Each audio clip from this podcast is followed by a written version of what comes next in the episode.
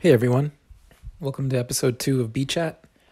Hope you guys are f- gonna find this content interesting and useful. Um, first episode was just kind of saying hi. This next episode, I'm hopefully gonna try to try to provide some some good stuff and some stuff that people may want to actually listen to. but um, it is a little weird. I realize just doing a podcast solo. I've listened to some solo podcasts, but I, I didn't realize how how awkward it can be just literally sitting by myself talking into my iPhone. But I also feel like it's kind of one of the most purest forms of of content, and if and if this is something that people like, then it's pretty awesome because I really don't need much to to do this. but um, but yeah, today's uh Tuesday, March tenth. Um, I recorded my first episode a few days ago, but um, I didn't upload it yet because I was, I think, just a little nervous, and I'm still trying to see what's the best, you know, websites and stuff to to get started on. Still trying to figure all that out, RSS feeds and all that jazz. If any of you are doing podcasts, you probably know know what's up.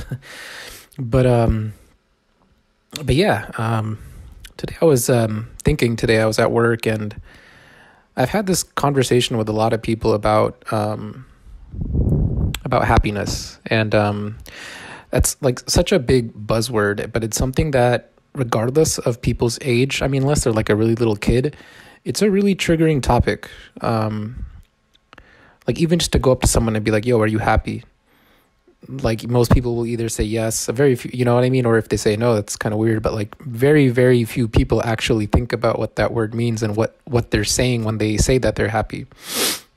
And I've given this a lot of thought. Um, just because you know I think it's really interesting and I think a lot of other people do as well. But I also come from a background where my my family's from a different culture than than where I was raised. And growing up, I was really I minimized that a lot. I didn't think it was a big deal until I was in my twenties, and then I realized, oh shit, no, this is this is I'm this is something I need to address because I saw a lot of issues in me, and a lot of people like like my friends that have similar backgrounds. We all kind of have the same it's weird. We all have the same strengths and we also all have the same weaknesses. And it's not a coincidence. And that's when it started clicking that, ooh, okay, something's going on here.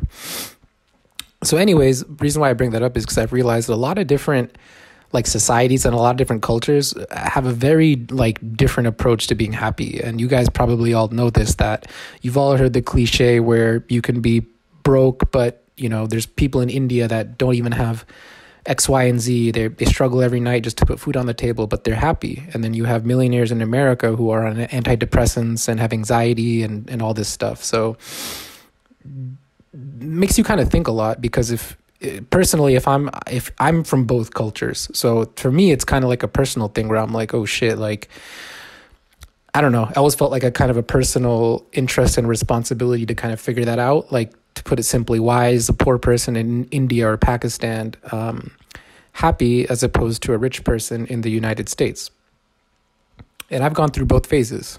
So I've basically realized that although happiness is a huge, it's a huge um, buzzword. So I think I just said that already, but it's like when, when people say they're happy, it's like, what do they mean? And what I've come to the realization, at least in America, because this was where I've lived my, my, most of my life, my whole life actually, um, it literally comes down to lack of stress.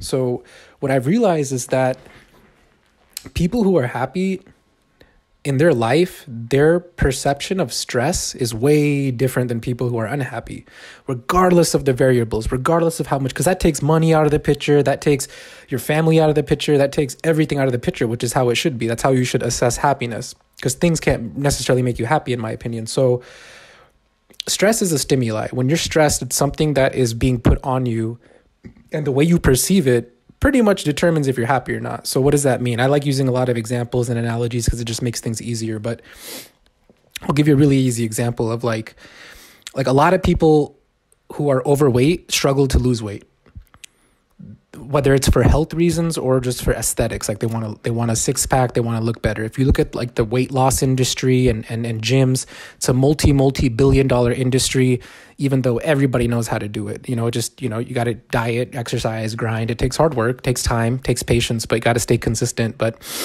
um it's a multi multi billion dollar industry. There's so many marketing, so much marketing behind it because they're trying to sell this idea of if you lose weight, you'll be happy. But the example I'm going to try to give you is that there are the the people who I realize who are like the fattest, like not to sound mean, but the people who I realize who are overweight, and I have some people who are very very close to me who are overweight and they've always struggled to lose weight. But the thing that I realized is their perception of hunger is really really bad. Like those like certain people in my life who are overweight and, and, and specifically not just overweight, but they're not happy with being overweight. They're they're they're they want to lose weight they're when they get hungry, literally, like when they feel hungry, it's a bad thing. It's a negative thing. And this can this pretty much can come from a multiple like variety of reasons, the way you were raised, your culture, just any of your friends, like just TV, messaging, whatever. But to to spin it like in a way that that kind of shows you the opposite, like for example, in like the Muslim or the Muslim tradition, there's an entire month where you're supposed to fast. So that means you don't eat all day, you don't drink water all day, and you you can eat and drink at night and really early in the morning. The point is is that if most people that haven't done that when they hear that they're like, "Oh damn, that fucking sucks." Like I would not want to do that. Why would you want to do that? And it is kind of rough for the first couple of days, I'm not to lie. Um especially in the hotter states, but because you can't have water, but um but the perception of being hungry after a few days is actually a good thing because because why it means you're doing it right if you're fasting all day you should be hungry um, and you and you know your breath gets a little smelly and this is something that you know people from this culture will understand but it's like there's always there's even like little funny jokes and and you know people make fun of each other it's like oh let me smell your breath are you fasting like I mean are you cheating are you cheating so there's a totally different perception around hunger during that month within that culture. It's a, it's not a bad thing. It means you're doing the tradition right. So with that being said, a lot of people lose a lot of weight in Ramadan. I've seen it. I've seen it like a hundred times throughout my life, and it's not, and they're not struggling to do it. Um, same thing with a with a lot of other concepts, like um, the perception of the stress. Some people perceive hunger as stress. Now, don't get me wrong. If you don't eat for like a week, that's not good. But it's normal to feel hungry. And if hunger gives you so much stress that you're starting to freak out and get anxiety and get angry, like they say hangry, you know, in, in the US, or you get you get you get you get irritable. Um, that's not good. That's not good because that means that you're almost kind of on the same page as someone who's addicted to food. And it's not because you're addicted to food, it's because you can't handle the stress of being hungry. And I personally feel that that can be adjusted. That's kind of like a mental thing. And again, there's multiple reasons why that that's the case and why people develop those types of perceptions of, of hunger and stress. But you can look at the same thing when you look at like um, like work, you know. Um, for example, the, the the perception of your stress level at work, I guarantee you if you're quote unquote unhappy at work, you're stressed your your your coworkers stress you out. Maybe they don't help you as much as they should. You're you're, you're you know you may be stressed out by your supervisor or your boss. Um, the workload might stress you out. The type of work might stress you out. The boredom of the work might stress you out. But that perception, the people that are happy at work, I've noticed, like, for example, I've met people who are like really bummed out at work and they like, let me, let me say the other, other side. I've, I've met people who are, have really boring, like cubicle desk jobs but they're really happy because they have a lot of stuff going on outside of work. So their perception of stress of, of work is like, oh, I don't care, it's normal. I just want to do, put in my nine to five and go home and play with my newborn baby. They're not, they're happy, you know, because they got a lot of stuff going on. As opposed to someone who doesn't have a lot of stuff going on and their perception of, of their stress at work is like, God damn it, this sucks. You know, like, again, it's like, um, if you feel like your work environment is a type of stress that that really kind of puts you in a state of like I don't like this, it's probably not going to work out and probably not going to excel. You're probably not going to get promoted. People are going to think you're weird or or lazy, which is probably not the case. But if I had to put it like really really cheesy and really simple, um, if you if you had to had to pick one of these two options. There's this is kind of cheesy, but just you had just just kind of you know work with me. If you had to pick one of one of these two options would you say that your feelings around your boss are fear based or love based?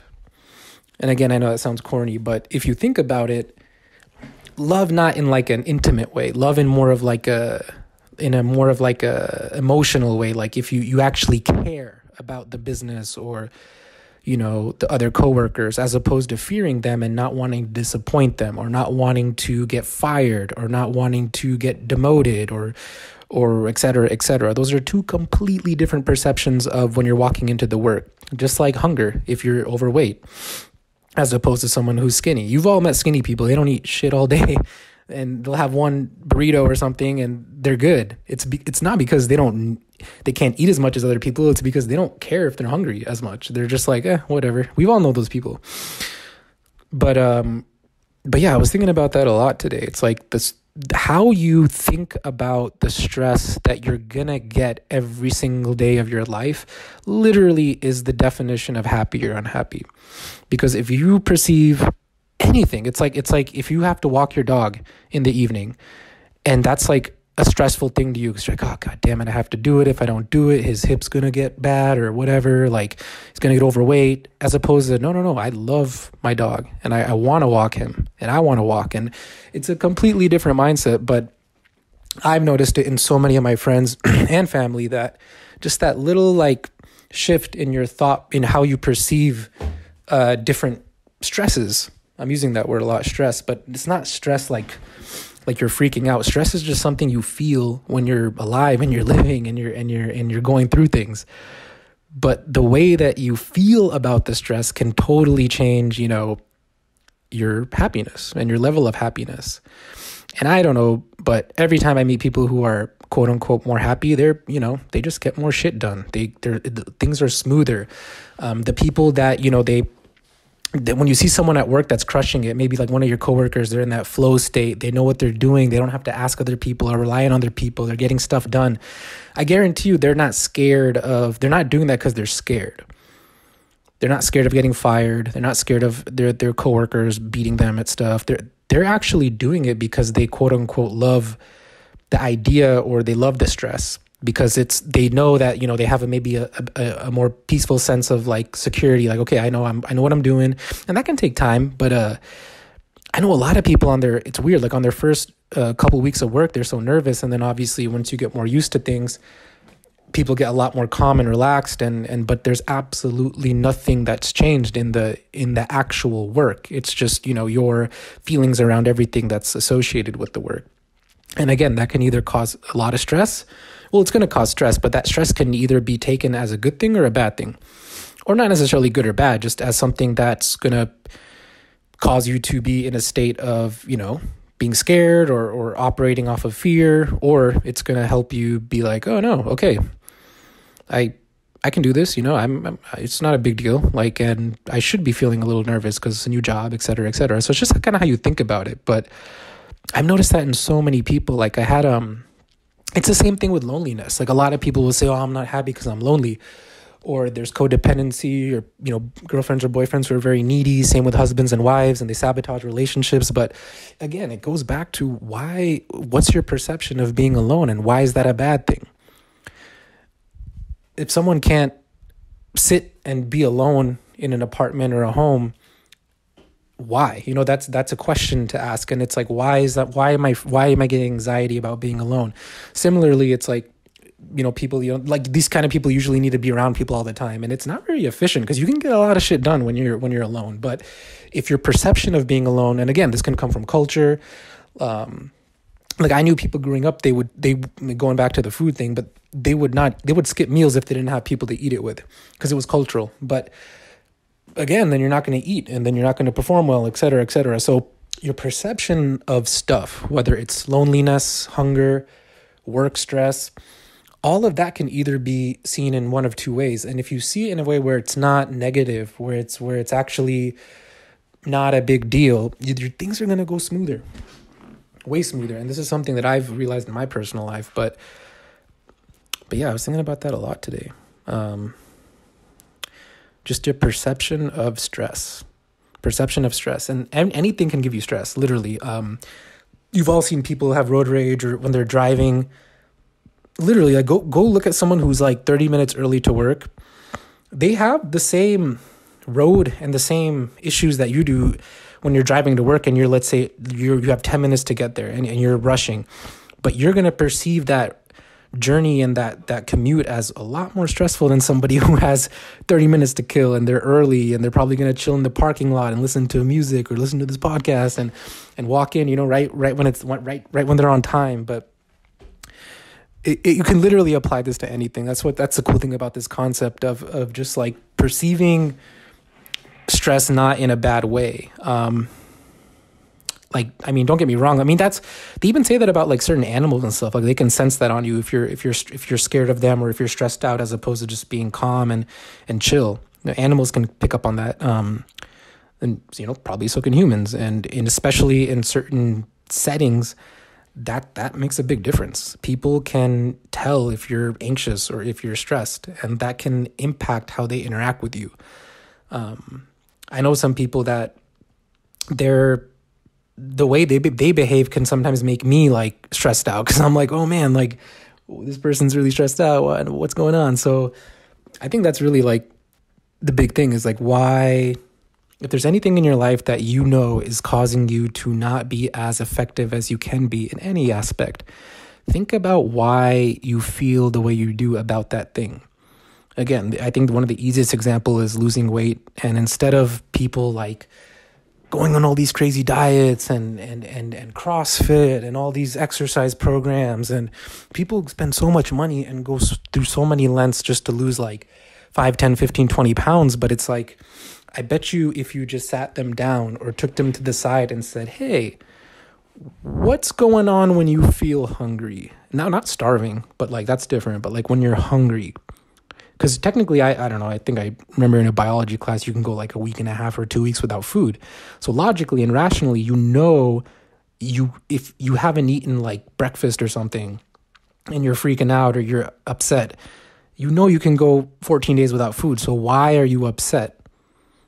There is some type of emotional connection maybe then to food that you need to work on or something because then you're you're fucked. Even if you lose 50 pounds it's going to come back as soon as something in your life gets you stressed so I think this also kind of works similarly with like, I mean, I'm not like a doctor and I don't want to give any opinions that aren't true, but even people who may have like addictions or have a really tough time letting go of certain substances, it's a lot of times I found it's not necessarily that they're like for sure they're doing it because they want the effects of the substance, but when they're not on the substance, that's when the issue happens. That's when they freak out. That's when they have anxiety. That's when they get stressed and they can't handle sobriety so they go to the substance.